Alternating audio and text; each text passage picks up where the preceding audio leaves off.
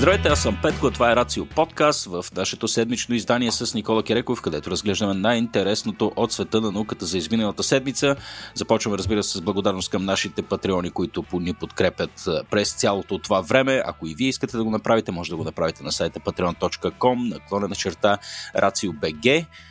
Здравей, Никола! Здрасти, Петко! Надявам се, че те намира в добро здраве и настроение. Така мисля. Аз не си спомням тебе да съм те срещал, между другото, в лошо настроение. Или доста умело го прикриваш, или наистина живота ти е само нектар и амброзия, което а, се съмнявам. не, не, не. Случва се, случва се. Просто не си ме оцелвал. М, не съм имал тая привилегия да видя да безнееш. За онези от вас, които не познавате Никола, един от най, най, най-добрите хора, които познавам. О, Но отново аз те познавам повърхностно Никола, за съжаление, така че... Кой знае какви основно се крият в твоя гардероб. Основно по штуротиите, които си говориме на тия подкасти. А? Е, не само. Хората да не оставят с впечатление, че пък с тебе само онлайн работиме. Нали, смисъл, виждаме се и на живо доста често, в крайна сметка.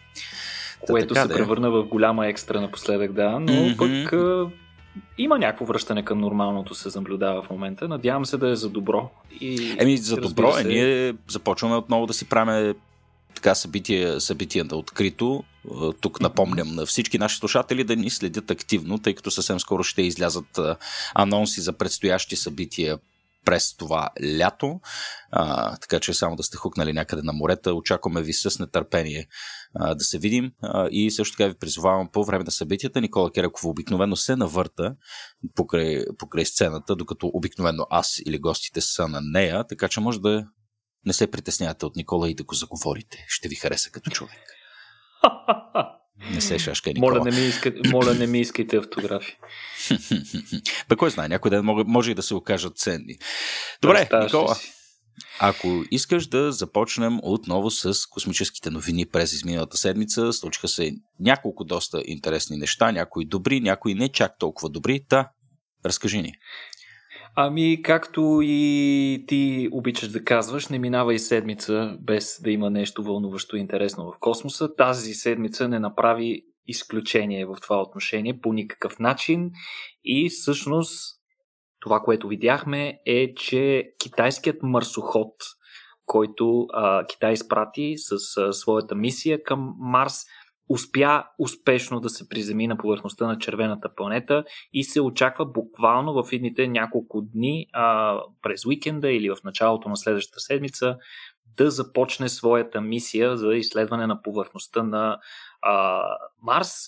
Като какво трябва да кажем, предишните пъти споменахме, че този марсоход най-накрая получи и име. Той се казва Джужон и е част от китайската мисия Тян която а, на а, всъщност на 14 април се случи това дългоочаквано събитие, при което от орбиталният апарат се отдели капсулата, съдържаща ровъра и навлезе в марсианската, тънката марсианска атмосфера, като приземяването се случи в областта Утопия Плантия, близо до екватора на Марс – като тази област е и огромен интерес за всички останали нации, които развиват програми към червената планета. В типичен стил, между другото, китайците постигнаха наистина най-големия си успех в космоса тихомълком, без много медийни сензации и стримове, отразяване и така нататък. Това, както казваме, това е много типично за, за китайците. Те не обичат да дигат толкова много шум, колкото го правят НАСА и Европейската космическа агенция. Но пък това превърна Китай в едва втората нация, която успява да приземи апарат на повърхността на Марс, който да функционира повече от няколко секунди. А, имаме такъв случай с една от капсулите на СССР, но за съжаление малко след кацането тя а, спира да предава информация. А, иначе, какво представляваше кацането на, марси... на китайският апарат с нищо по-различно от този, който наблюдавахме по-рано на Perseverance. Отново 7 минути на ужас очакват всеки апарат, който е дръзнал да се приближи и да опита своя късмет в приземяване на червената планета, като а, китайската, китайската апарат беше устроен по подобен начин. В долната част на капсулата имаше специален топлинен щит, който поема така, първият контакт с атмосферата и, и а, първоначалното намаляване на високата скорост, с която апарата навлиза в марсианската атмосфера това води до отделяне на огромно количество топлина, която този топлинен щит абсорбира, предпазвайки чувствителната електроника на апаратите, на апаратите и на самия ровър от вътрешната страна, след което а, този топлинен щит се а, катапултира в буквалния смисъл думата, отделя се и се разгръща парашут, който допълнително трябва да намали а, скоростта, а вече в близост до повърхността, там вече започват разликите спрямо Perseverance, отново се използва така наречения ретропропулшън или това са ракетни двигатели, чиято цел е малко преди достигането на повърхността да се активират и да намалят скоростта, за да може така да се гарантира едно плавно и меко кацане. А, както знаете, Perseverance използва много сложната маневра, наречена Sky Crane или небесен кран, ако можем така да се изразим, при който а, тяхната платформа така намалява скоростта, след което подобно на паяк спуска на едни тънки кабели а, марсохода, той се разгръща, опъва гумите си и докоса повърхността, а ракетната платформа се изстрелва в някаква произволна посока далеч от апарата. Не такъв е случай с китайския апарат. Неговата платформа всъщност прави меко кацане на повърхността след което се разгръща една специална а, рампа, с която е оборудвана тази платформа, по която марсохода да слезе. А, между другото, буквално днес, тази сутрин, Петко, а, проверих и са излязли първите снимки, при които се вижда гледната точка от, от гледната точка на марсохода, как изглежда рампата, която ще му позволи той за първ път да заоре гумите си в а, а, марсианския реголит. Беше много впечатляващо. За съжаление, още не сме получили а, снимки с висока разделителна способност. Орбиталният апарат Тиан Лун, който обикаля по принцип Марс на 48 часова орбита, толкова отнема, толкова време отнема да направи една обиколка на Марс.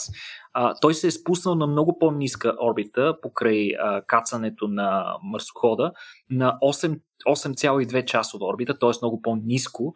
Идеята е да се оптимизира обмена на данни между а, оперативния център в Китай и разбира се марсохода, като орбиталният апарат служи като препредавателна станция, затова той се е спуснал по-надолу, да може да предава по-качествено, да има по-добра връзка с марсохода. Mm. А, иначе няколко думи за самия марсоход, ние сме казвали много пъти неща за него, само ще обобща, става дума за апарат с тегло около 240 кг, много по-малък от Perseverance. На размер той е нещо по, много по-подобно на Spirit и Opportunity, като неговото а, име Джужон а, е всъщност а, името на един огнен бог от китайската митология. А, иначе на борда си това малко марсоходче има доста богат асортимент от а, научна апаратура. Има общо 6 инструмента, което включва две панорамни камери, проникваш през почвата радар – детектор на магнитни вълни, също така има и специален лазер, с помощта на който апарата може да изпарява малки скални проби и по този начин по емисиите, които се отделят при високотемпературното изгаряне на скални проби, той може да разбере доста детайли за химическия състав на тези скали. А, също има и метеорологична станция, която ще следи а, времето и ще си прави изводи за развитието на климата на червената планета. А, китайците са заложили апарата да работи поне 3 месеца автономно, а, като, както знаем, в космическата индустрия често се залагат големи резерви, а, така че много вероятно е да превиши този експлуатационен срок, но ще видим, пожелаваме успех на новият обитател на червената планета, който е китаец. Хм, направи ти впечатление, между другото, като, като гледах изстрелването и даваха кадри съответно от командния, от командния център, как са облечени тези хора. В смисъл, бяха в едни бели престилчици.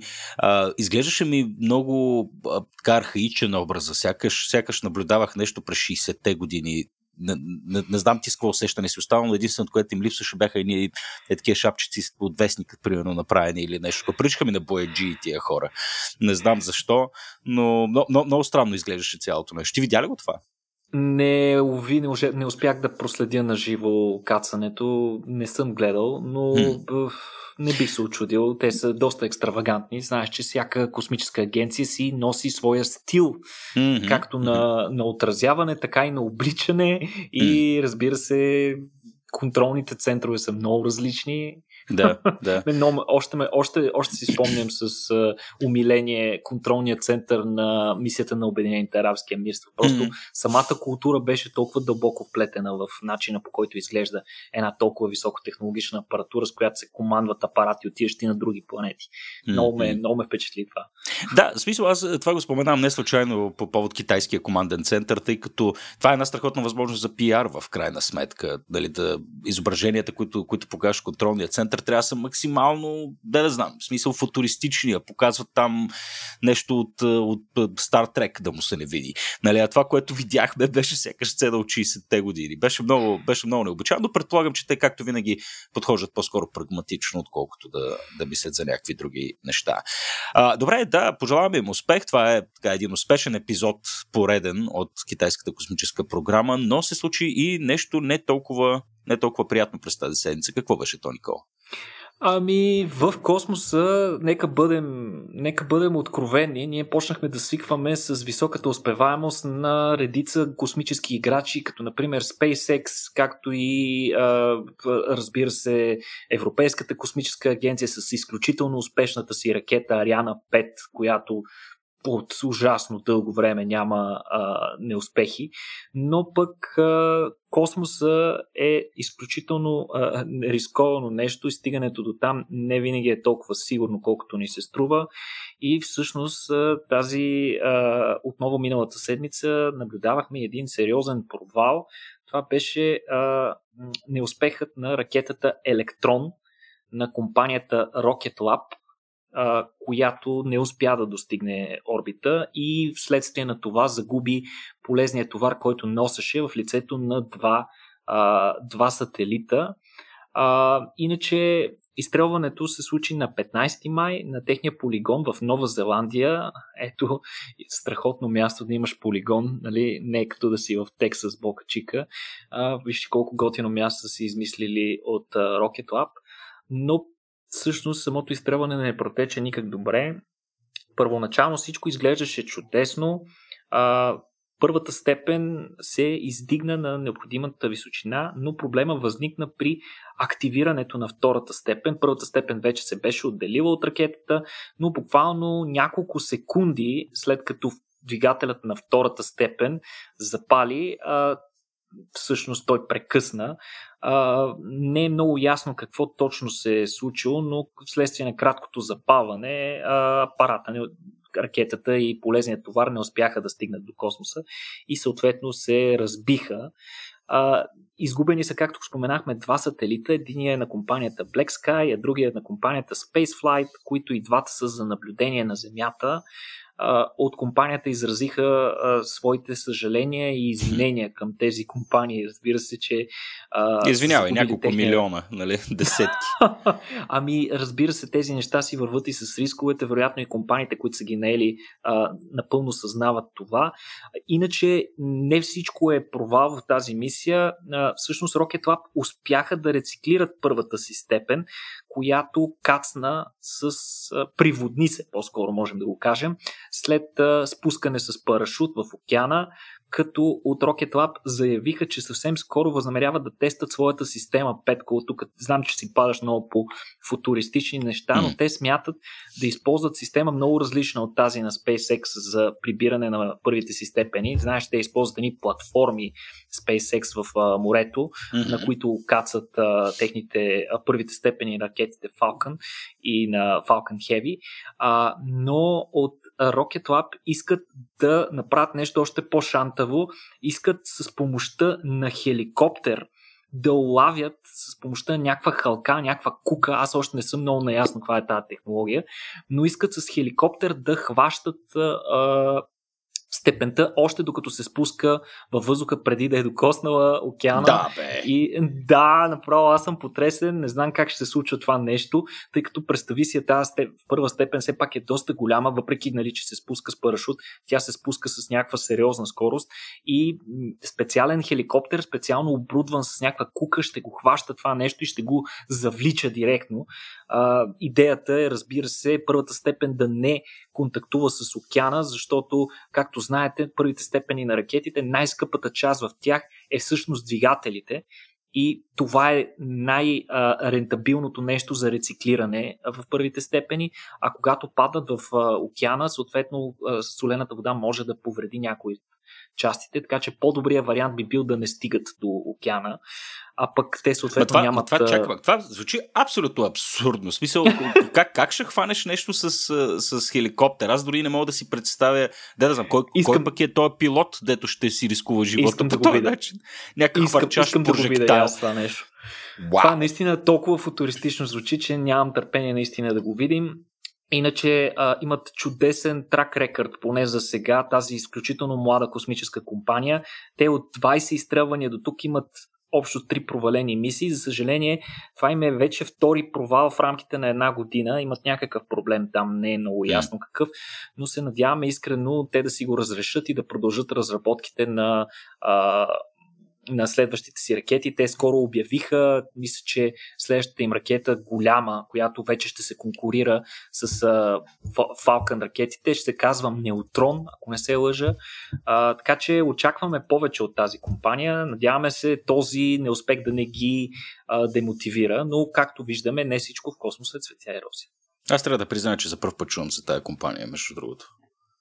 А, най- провери ги, провери ги. Много са интересни. Те са една от компаниите, които са най-напред. Както виждате, те вече рециклират своите първи степени. Нещо, което скоро беше по силата само на SpaceX и на, може би, а, компанията на Безос вече а кой е, кой е там бащицата на цялото нещо? Кой е патрона? О, забравих, му, забравих му името, но е изключително екстравагантен. Той сам а, показва... А, Ама от екстравагантни. Сам... Как пък не се появи един скучен академик, майка му стара? О, при, при, премиерата, при премиерата на новата си ракета Неутрон, а, мисля, че той си изяде шапката. Беше се хванал Буквално. на бас да, защото на английски има някакъв израз, че ако това се случи, аз ще си изям шапката, когато си абсолютно сигурен, че нещо няма да се случи.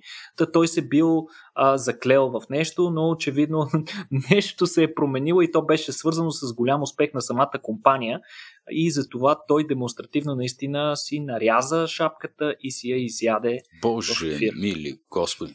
Това сигурно е изглеждало апетитно, между Не знам, не знам гледал ли си на Чарли Чаплин а, Златна треска се казваше филма? Гледал ли си Ох, това? Не, не мога да си спомня, беше Майч, отдавна. Това е фантастична няколко. класика. Много има, филми на Чаплин сме гледали като малки, ама не Еми, оттам, оттам, може би, най-иконичната сцена е дето, дето танцува с едни хлебчета забодени на вилички. Ага! Сещаш да, се? Това, е, това е същия този филм, но, но в същия този филм всъщност има една сцена, в която той сварява обувката си, съответно умираш от глад с неговия там придружител в една дървена колиба много, много на север в студа. Сварява си бутуша и съответно почва да се храни с него. И заклевам се, смисъл, Чарли Чаплин е абсолютно гениален. Начина по който е изяде на мен ми се прииска просто да отида и да си изям и аз обувката. Нали? Беше, беше гениална сцена. Да, просто сетих сега за това. Както и да е, това, това, че човек си е изял шапката, да, проява на ексцентризъм едновременно с това малко е притеснително, но явно всичките тия хора трябва да са леко лути, за да правят това, което правят. Е, гади. Не знам. Абе, Никола, защо напоследък не се пращат животни в космоса на мен? Не, защото не е необходимо ли? Не, напротив, продължават да се пращат животни, а, като те предимно са от стандартните ни експериментални модели. Наскоро на, на Международната космическа станция беше изпратена нова популация от а, мишки, като някои от тях дори бяха генетично модифицирани.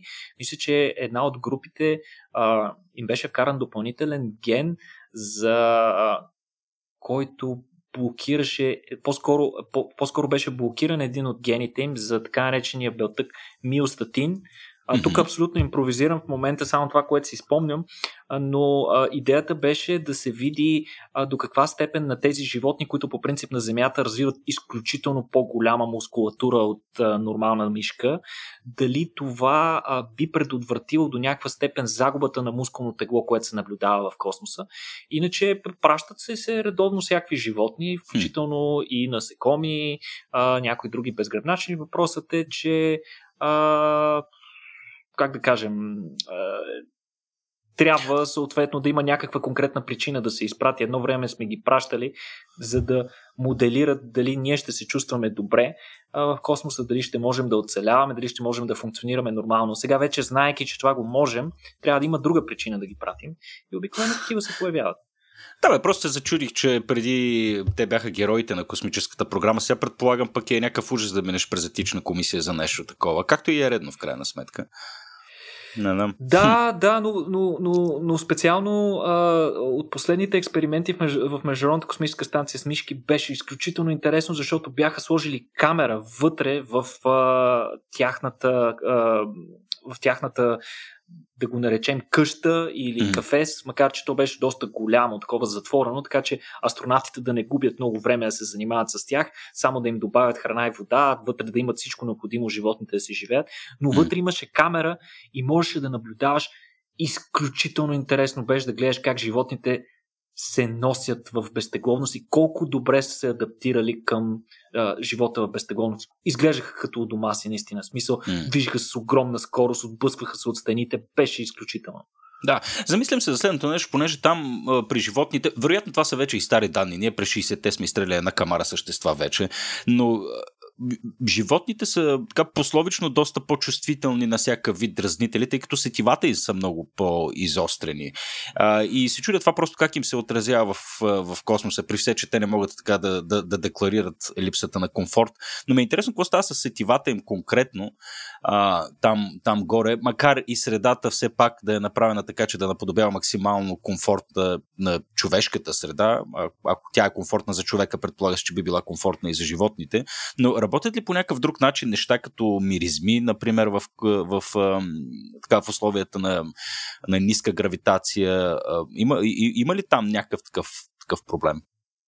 О, да, да, това е отдавна известен факт, че обонянието е силно потиснато в космоса. Причината за това е, че рецепторите, разположени в носната лигавица, имат нужда от специални условия, които ага. включват а, те да бъдат потопени в един а, мукозен, а, мук, мукозен секрет, който да покрива рецепторите. Ако такъв секрет липсва, рецепторите не работят толкова добре. Сега mm-hmm. проблемът на флуидите, на всички видове течности в космоса е, че те не се държат по същия начин, както на Земята.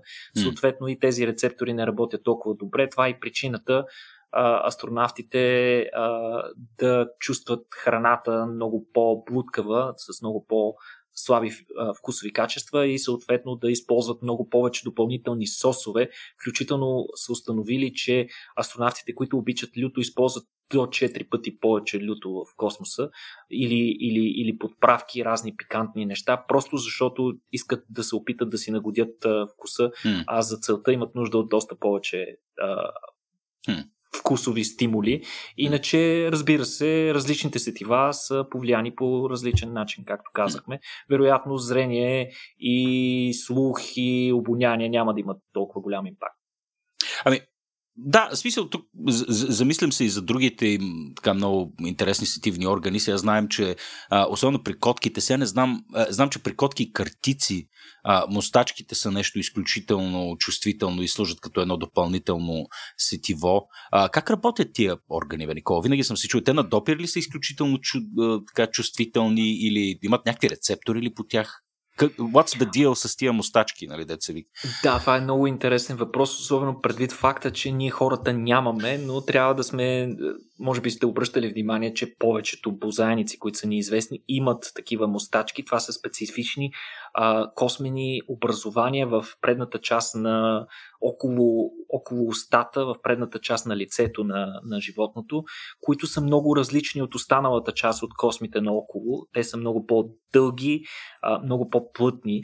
А, сега, от съвсем скоро, между другото, учените се занимават с изследване на това как точно работят мустачките. Очевидно, че те изпълняват някаква сетивна а, роля, но как я осъществяват тази роля. И всъщност учените са изследвали а, сетивните клетки, които изграждат, а, а, които отговарят за предаването на сигнала от тези мустачки. И всъщност тези сетивни клетки са разположени в вътрешността на кожата, в самия фоликул, откъдето започва мустачето, а, а не наоколо или по цялата повърхност на мустачето. Там няма нищо, то е просто един мъртъв филамент, но в основата на въпросния космен фоликул, откъдето израства мустачето, там, а, там се случват някакви неща, обаче проблемът е, че изследването вътре в фоликула е много трудно. В смисъл, то не е нещо, в което можем да вкараме някаква сонда и да погледнем какво се случва вътре, нито ако го разрежем, можем да видим реално какво се случва инвиво в него. А, затова а, учените са работили с модел на мустаче, конкретно модел на мустаче плъх, като са се опитали да, го, да, да видят как стимулацията влияе на, на, на структурата на мустака и на сетивните клетки. И това, което те са установили, че а, при контакт при контакт с нещо в повърхността на мустачето, основата, тази част, която е вкопана в кожата, всъщност се извива до толкова, че наподобява буквата S извива се под, форма, под S-образна форма, което пък от своя страна е нещото, което задейства определени сетивни клетки, които са обвързани с тази основа и наблюдават за промяна на нейната структура, за нейната форма.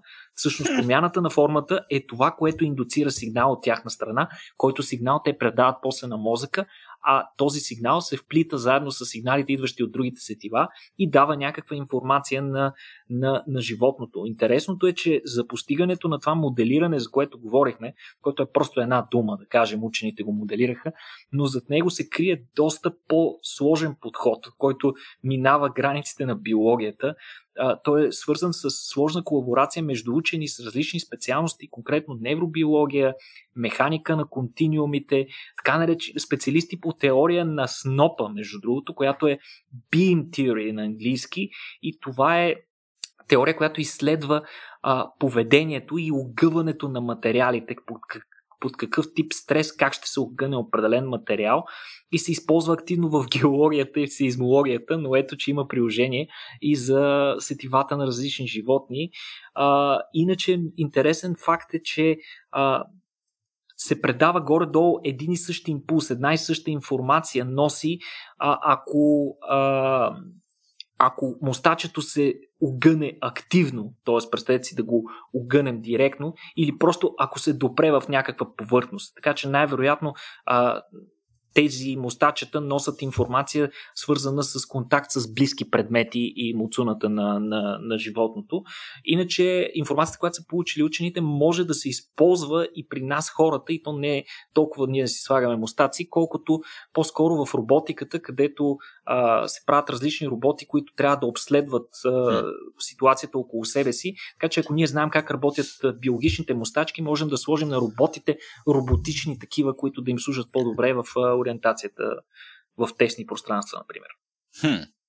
Фантастично, познавайки добре обаче човешката раса, най-вероятно това нещо ще го впрегнем в преследване на палестинци. Така както сме.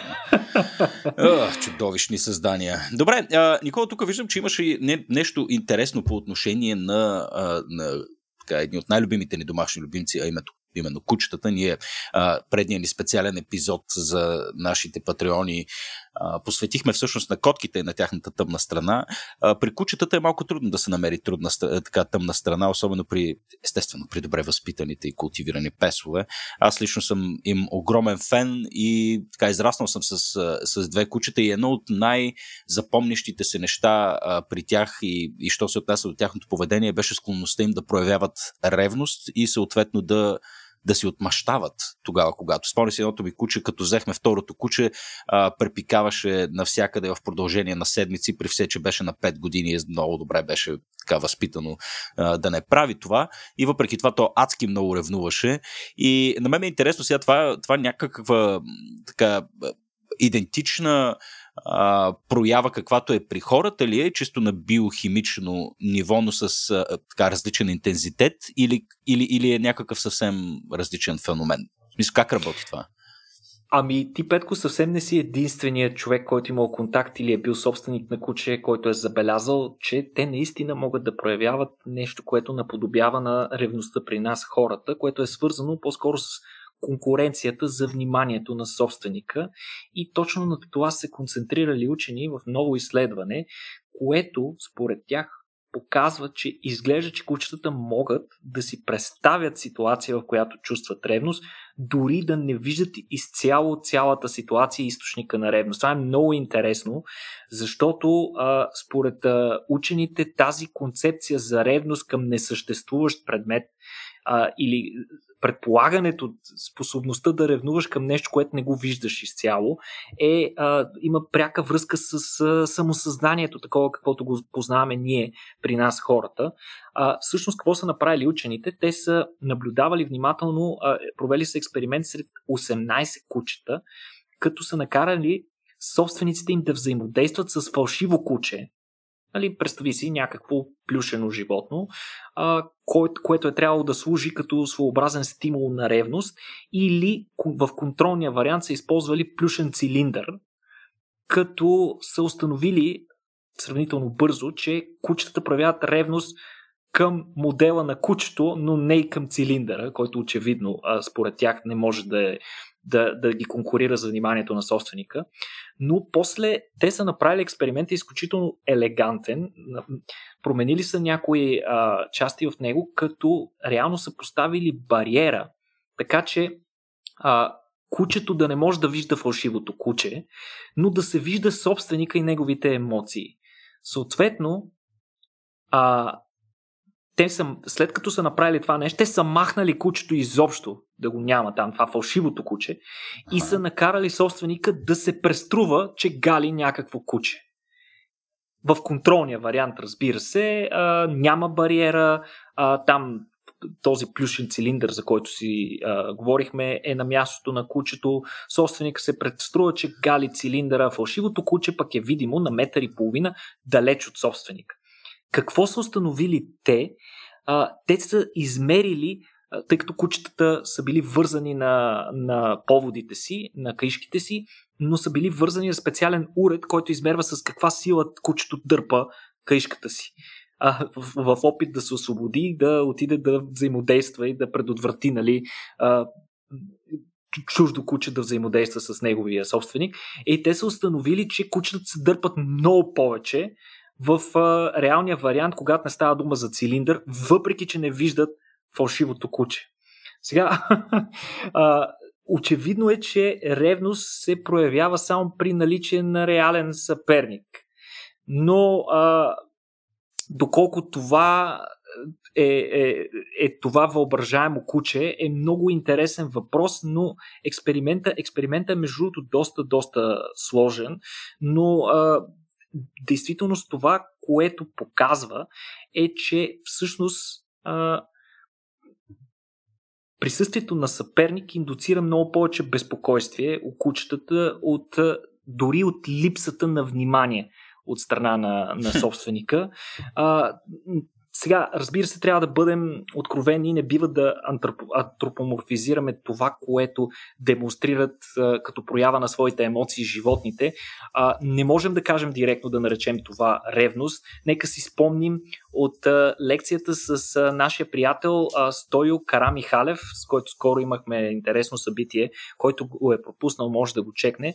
А, ще оставим линкове в а, описанието, но той точно това каза, че трябва изключително много да се бяга от това антропоморфизиране. Това, което mm. ние в нашия живот, в отношенията си между хората наричаме ревност, може да не е същото, което се наблюдава при, при, при кучетата, но пък а, такива експерименти дават повече информация на нас и повече детайли за това какво точно се случва в главата на домашните ни любимци и може би ще ни помогне да се грижим по-добре за тях и да не ги караме да страдат. Хм. Абсолютно. Сега се сещам ами, за не други... знам, Петко, не знам, аз лично се чуя този експеримент, ако ми го направят на мен. А аз им чуш, че ще се фана. Представи си жена ти.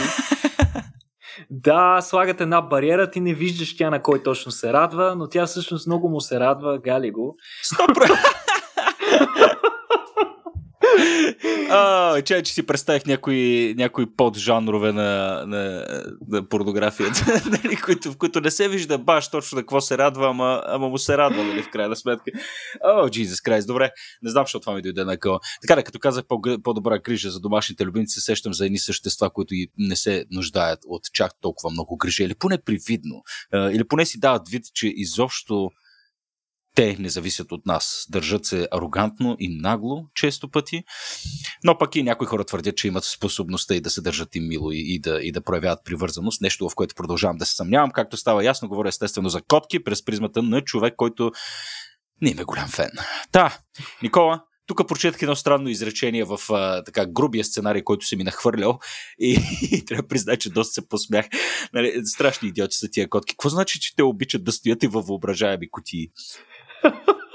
Смисъл, всеки е, е виждал видео на котка, която се навира в кашонче и така много обичат слабички да се затварят и да си, и да си, да си киснат вътре. тук какво говорим, е, говорим за някакви така, мимове или какво? За какво става просто?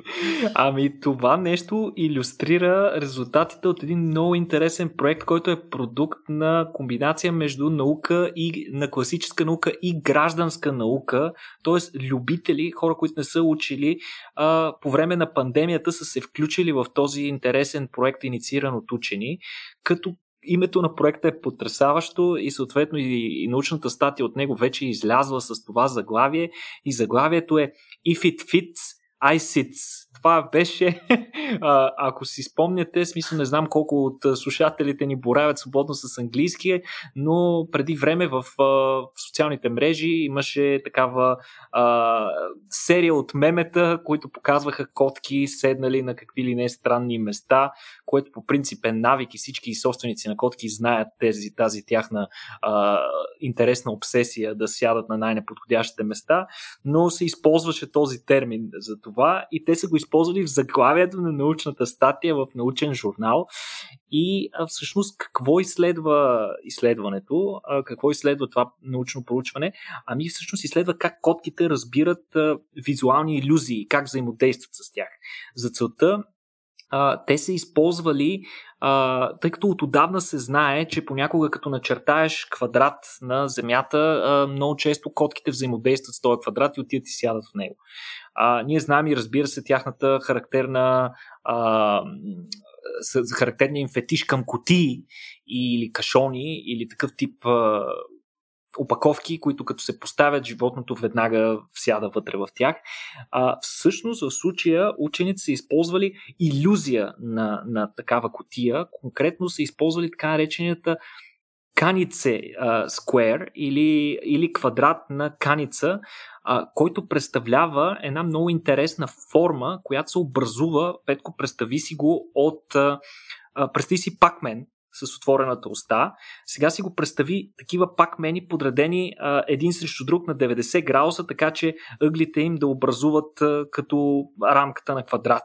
Но всъщност това не е квадрат, а са просто 4 пак мена, които са сложени близо един до друг. А, но всъщност а, хора, гледащи тази иллюзия, те веднага виждат квадрата в нея, виждат нещо квадратно. И това, което са опитали да становят учените, дали котките го виждат по същия начин. А, такива иллюзии всъщност демонстрират способността на мозъка ни да допълва липсваща информация. Тази а, ако имаме само ъглите, дали можем да си донавържем информацията, за да си представим, че това всъщност нещо е цялото, е някакъв квадрат или правоъгълник. Това е изключително важна способност в еволюцията, особено за хищниците, които дебнат плячката си най-често наблюдавайки я през листа или през тревички и, и не я виждат изцяло. Т.е. тяхния мозък трябва да може да допълни информацията, която им а, липсва. Та поведенческия биолог Габриела Смит от а, а, университета в Нью Йорк са ангажирали серия доброволци, които са собственици на котки, да, включат, да се включат заедно с котките си в експеримента, като а, те трябва да направят няколко различни квадрата, според инструкциите на учените, по пода на своята къща. Е, в един случай те правят нормален квадрат, в другия случай правят тази иллюзия на каница, което вече споменахме, а в другия случай просто използват елементите от иллюзията на каница, но подредени в произволен вариант, не така под 90 градуса, за да образуват квадрат. И, а, учен... и а, собствениците е трябвало да заснемат а, котките си в контролирана среда, много добре са били инструктирани, те трябва да седят далеч от животните си, да носят тъмни очила, за да не, ги, за да не подвеждат домашните си любимци по никакъв начин с лицевите си изражения, за да е максимално чист експеримента. В началото се включили още 500 собственика на котки, които явно са били доста оттекчени от изолацията по време на пандемията, са се включили в този научен експеримент, но накрая са останали само 30 от животните. Това са най-вече тези животни, които първо, че са проявили, проявили някакъв интерес към експеримента и второ, разбира се, собствениците, които са успели да слушат достатъчно и да изпълняват достатъчно правилно инструкциите, инструкциите на учените. Но това, което са установили учените, е, че котките са сядали еднакво често в нормален или в иллюзорен квадрат. Тоест, те третират и двете неща, и иллюзията, и истинския квадрат по един и същи а, начин.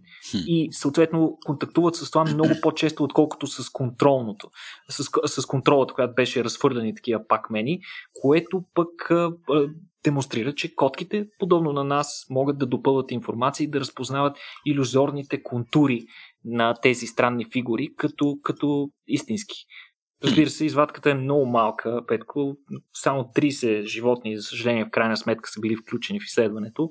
Но пък е първото изследване с котки, което се извършва в позната за тях обстановка. Това е много характерно, че експериментите с котки са трудни, а, защото когато животните бъдат поставени в друга среда, такава, която не им е позната, която не е част от тяхната територия, те не винаги се държат по естествен начин, докато в случая това се е извършвало в самите им домове, котките си ги познават и, и, и така нататък.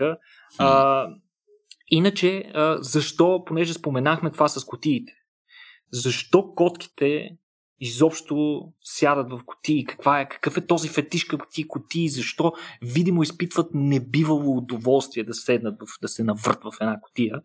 Ами, а, не е много ясно, но са изследвани котки да взаимодействат с котии и са установили а, ясно, че когато котката седне вътре в котията, нивото на стреса, пулса и всичко намалява значително. Тоест тя наистина се чувства много по-добре, много по-спокойна, много по-сигурно. Като имам серия теории по въпроса защо това се случва. Една от теориите е, че най-вероятно животните се чувстват много по-безопасно вътре в котията, защото не могат да бъдат издебнати нито отзад, нито отстрани и всъщност това е някакво се явява като идеалното леговище, място, където животните могат спокойно да си почиват. Обаче, другата теория е подобна, но леко противоположна, показваща, че всъщност котките имат и тъмна страна. Те всъщност не са просто наши пухкави домашни любимци, а те са едни същински убийци. И всъщност тази теория смята, че бидейки в котията, котката е в чудесно място да чудесно място, откъдето може да инициира засада и нападение над, над, някакъв, на ня, над някаква жертва. Те са прикрити, съответно животните не ги виждат и по този начин могат да нападнат. Сега, а, не се знае откъде, откъде идва обсесията им към фигури, към остри игли. Наистина това трябва допълнителни изследвания да се направят, но аз специално апелирам хората с котки да си направят този експеримент. Предполагам, че няма да е чак толкова трудно. Може да намерите статията и да видите инструкциите да си направите такава иллюзия на каница и да видите дали котката ви ще седне в нея. Да, малко citizen science. Добре, Никола, ти сега като ги обясняваш всичките тия неща, на мен ми звучат много логично и до някъде даже очевидно. Ние хората също обичаме да се навираме в кутия. Аз наблюдавам хлапетата си, те като видят голям кашон, първата им работа е да се наврат там, в крайна сметка. Като подозирам, че, че така основният двигател на цялото това нещо е именно търсенето на комфорт, уют, защита и всички неща, които ти изброи, които са характерни за котките, нали, или поне което е там водещата теория. Не знам, предполагам, че всички бозайници имат, имат подобен инстинкт, така да се каже. В смисъл да търсят едно триизмерно пространство, в което да се скрият от хищници и да намерят топлина.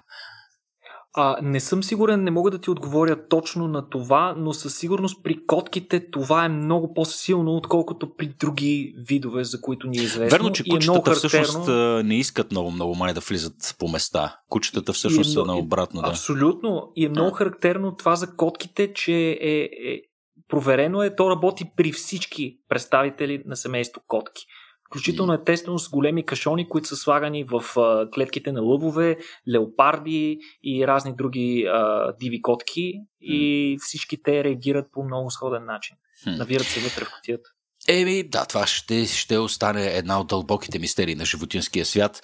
А, сега като си говорим за мистерии, Никола, едно от нещата, които съм забрал, че ми е най-трудно да отговоря, защото някакси, не знам, всеки път влизам, уж попрочитам нещо, уж, уж разбирам за какво и да реч, но а, никога не успявам в крайна сметка да, да формулирам някакъв удовлетворяващ 8 годишния ми син отговор на въпроса, тате, що се прозяваме.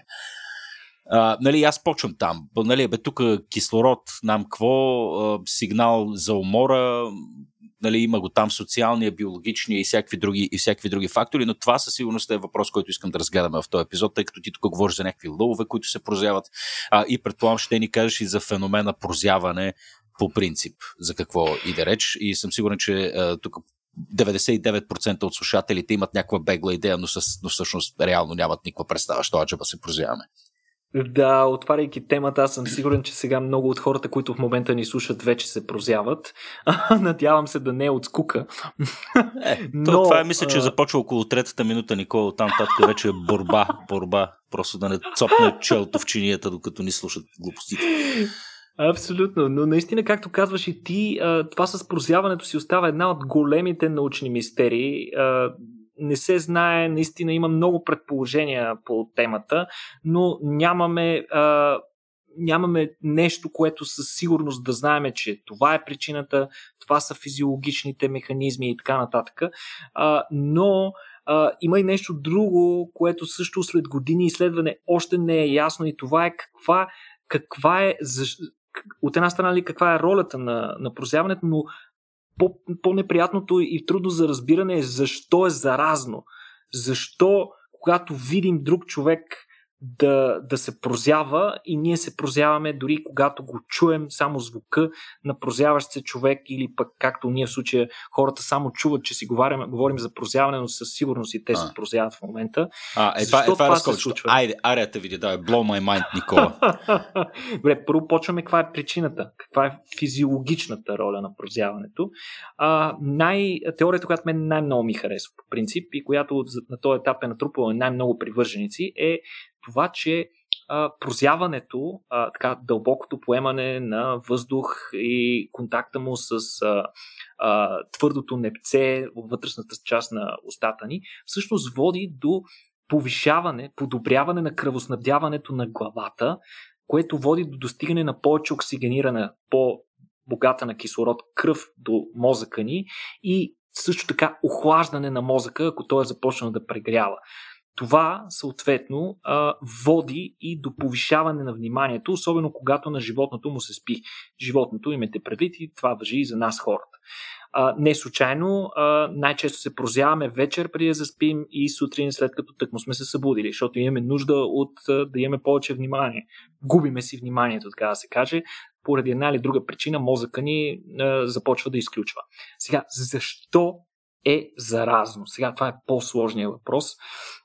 А, вече споменахме, че почти всякакви видове стимули, само споменаването на прозяването предизвиква прозяване.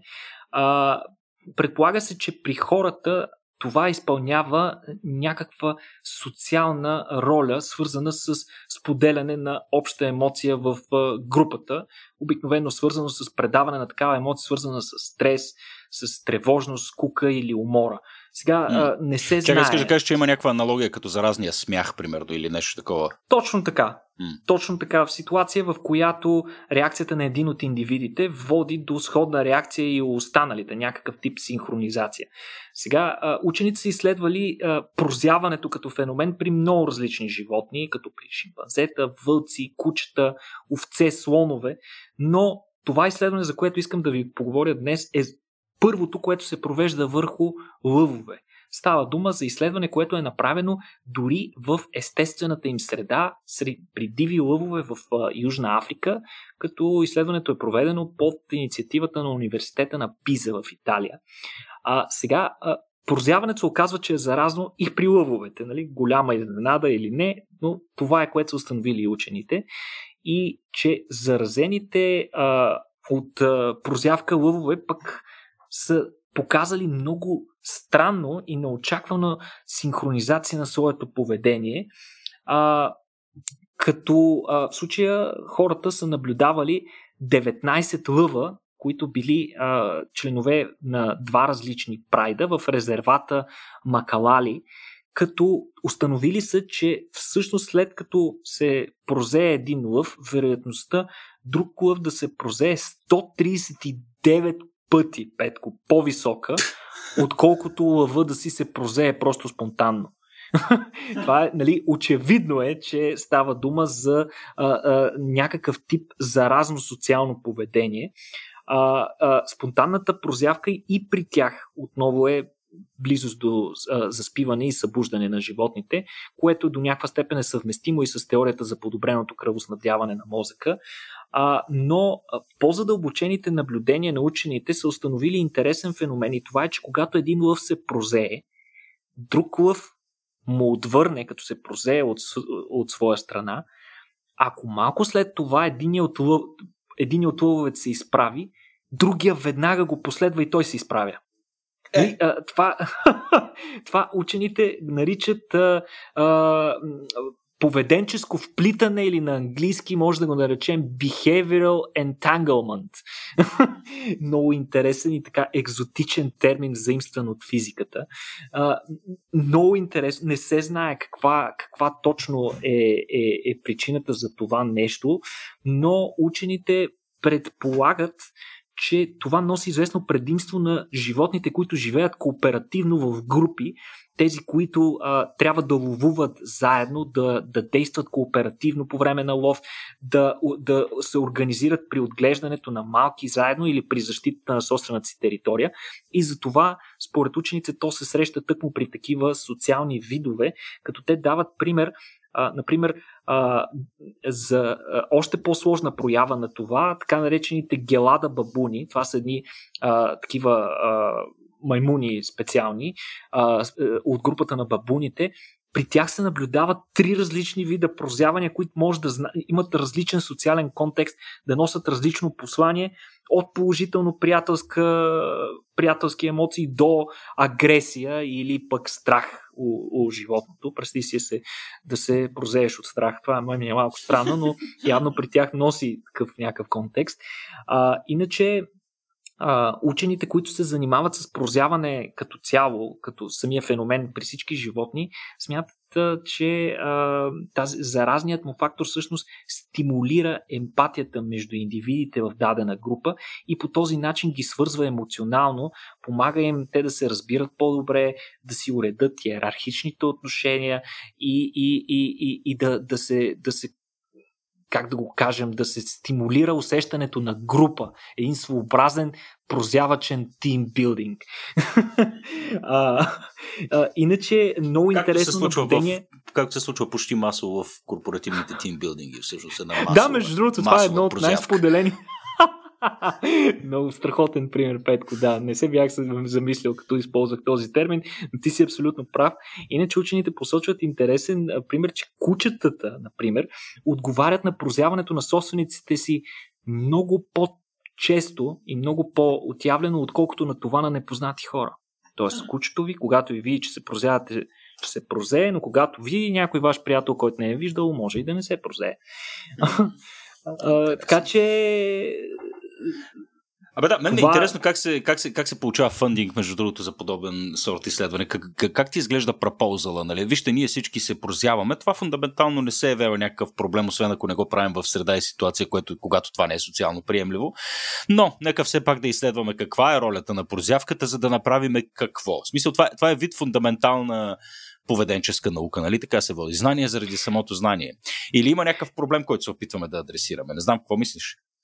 Според мен е по-скоро знание заради самото знание, но всяко знание от, ни отваря и други врати към други неща, най-често към в непознати посоки, така че при всички случаи изследването на това ще ни донесе полезна информация, но аз съм а, напълно съгласен с теб, че това както и предишната новина с кучетата, като нищо може да грабне някой IG Nobel, mm, антинобелова, антинобеловата награда, че учените нали, те наистина се опитват да го обяснат това, да обяснат всички средства, които те са инвестирали в това изследване, че според тях тази, този тип заразно поведение, в случая те нямат предвид само прозяването, но и всякакъв друг тип а, заразни поведения между индивидите на социалните групи, а, а, може да бъде полезно а, при, може да е важна предпоставка за развитие на по-сложни, на по-сложни общества в рамките на, на животинското царство. Така че ние до, така, до,